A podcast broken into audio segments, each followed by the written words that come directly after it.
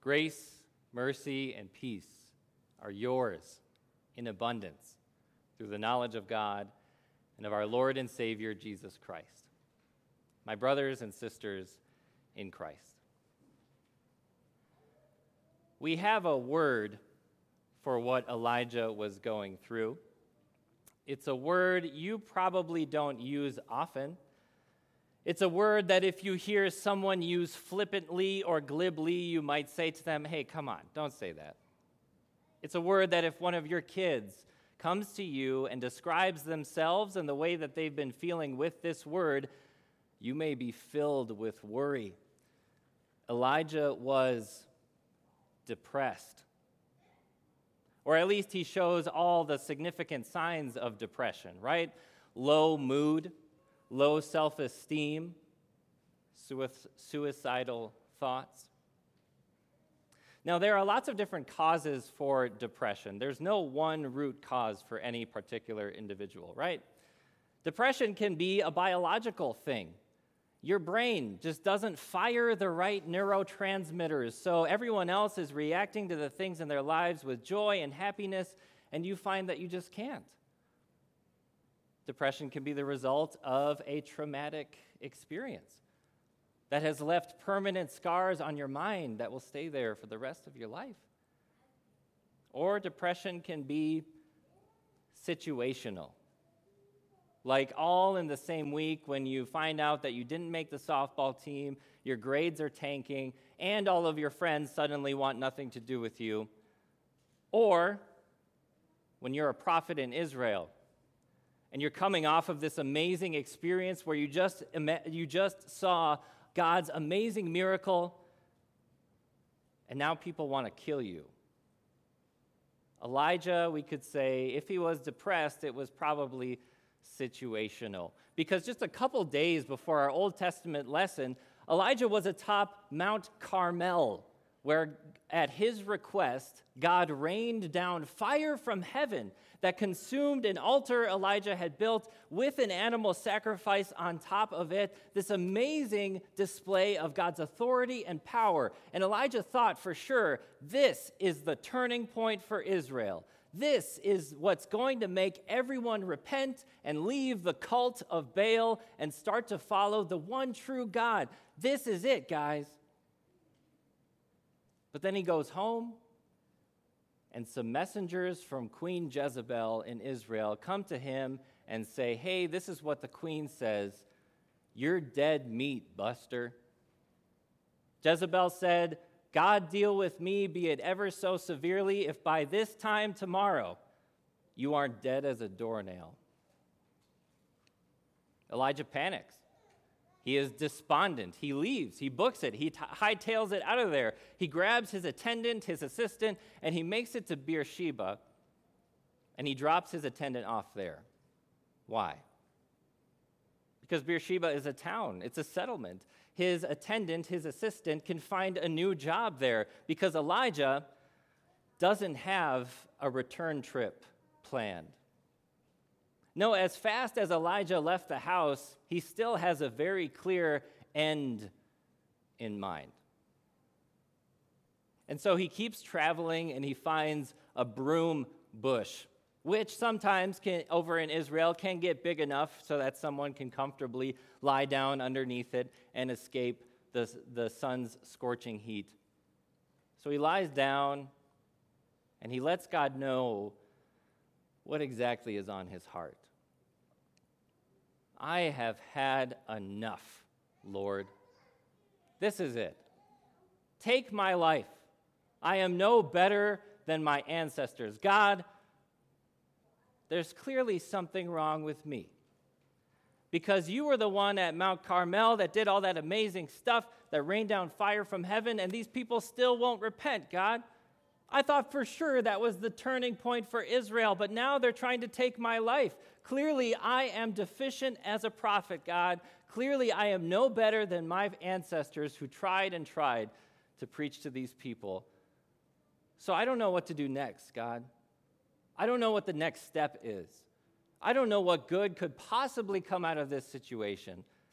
So I think the only answer is for me to leave this situation. Take my life, God. Now, chances are actually pretty good that many of you, at one point in your life, have experienced what Elijah is experiencing in our lesson. Chances, statistics are pretty good that many of you gathered with us today know what this feels like. To measure your successes against your failures and to feel like you are way more of a failure.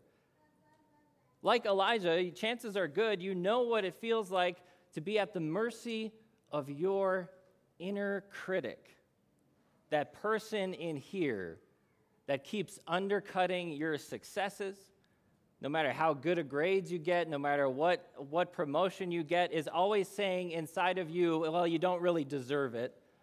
You were just in the right place at the right time. Or everyone you were competing against, they just didn't try hard enough. And your failures and your mistakes and your flaws, you bet that your inner critic is taking stock of everyone, filing it away in that evidence locker to bring out at the final verdict to prove that you aren't who you say you are, that you're not even worth the time of day, and that you are a worthless human being. Chances are good you've been to that dark, dark place one time or another. And chances are also pretty good that because of the verdict of your inner critic, you have considered what Elijah concluded as well. That because of your failure to do good in the world, that the only answer for you must be to leave the world. And if that's you, or ever has been you, first of all, we are so sorry. Second of all, hang in there for just a couple minutes and see with us what God does for Elijah and you. Because God comes to him, doesn't he? He sends his angel to him. He doesn't build a stage, though, and give Elijah a rousing self help speech. He doesn't ask Elijah a bunch of laser focused questions to get Elijah to double check his assumptions or anything like that nor does he just smack Elijah on the head and say, Look at the silver lining, turn that frown upside down, change your perspective, Elijah. No, he gives Elijah something to eat. Because God knows just as well as you do how low blood sugar can affect your mood, your emotions. But then Elijah just goes right back to bed, right? Overwhelming desire to fall asleep and to stay asleep is not uncommon among the depressed. But God's not done with him yet. He wakes him up again and says, Get up, Elijah. Here's another meal. But he adds something very important. The journey is too much for you. God knows what Elijah needs when he's in that dark, dark place. He knows what you need too. And instead of sitting there and arguing with Elijah about how he's feeling, he just says, Come on, I want to show you something. So he travels to Horeb. He stands at the mouth of a cave, and God says, All right, get ready, because I'm going to pass by. And he does, but not in a wind, a destructive, powerful wind, much like the wind that God separated the waters of the Red Seas with. Not with an earthquake, a scary, terrifying earthquake, much like the earthquake that happened when Moses ascended Mount Sinai to talk to God and receive the law, nor with a fire. And Elijah knew about fire from God because he had just been on Mount Carmel where God had rained down fire in that amazing miracle. All these amazing, powerful demonstrations, and God was in none of them. Can't you imagine that Elijah wanted God to be? Because we would too, wouldn't we? Don't we wish when we go to that dark, dark place that God would show himself in some unmistakable, unimaginable, powerful way that will stay in our heads forever and forever? Don't we wish that God would appear to us in some visible way so that we could never forget that God is here and that God loves us?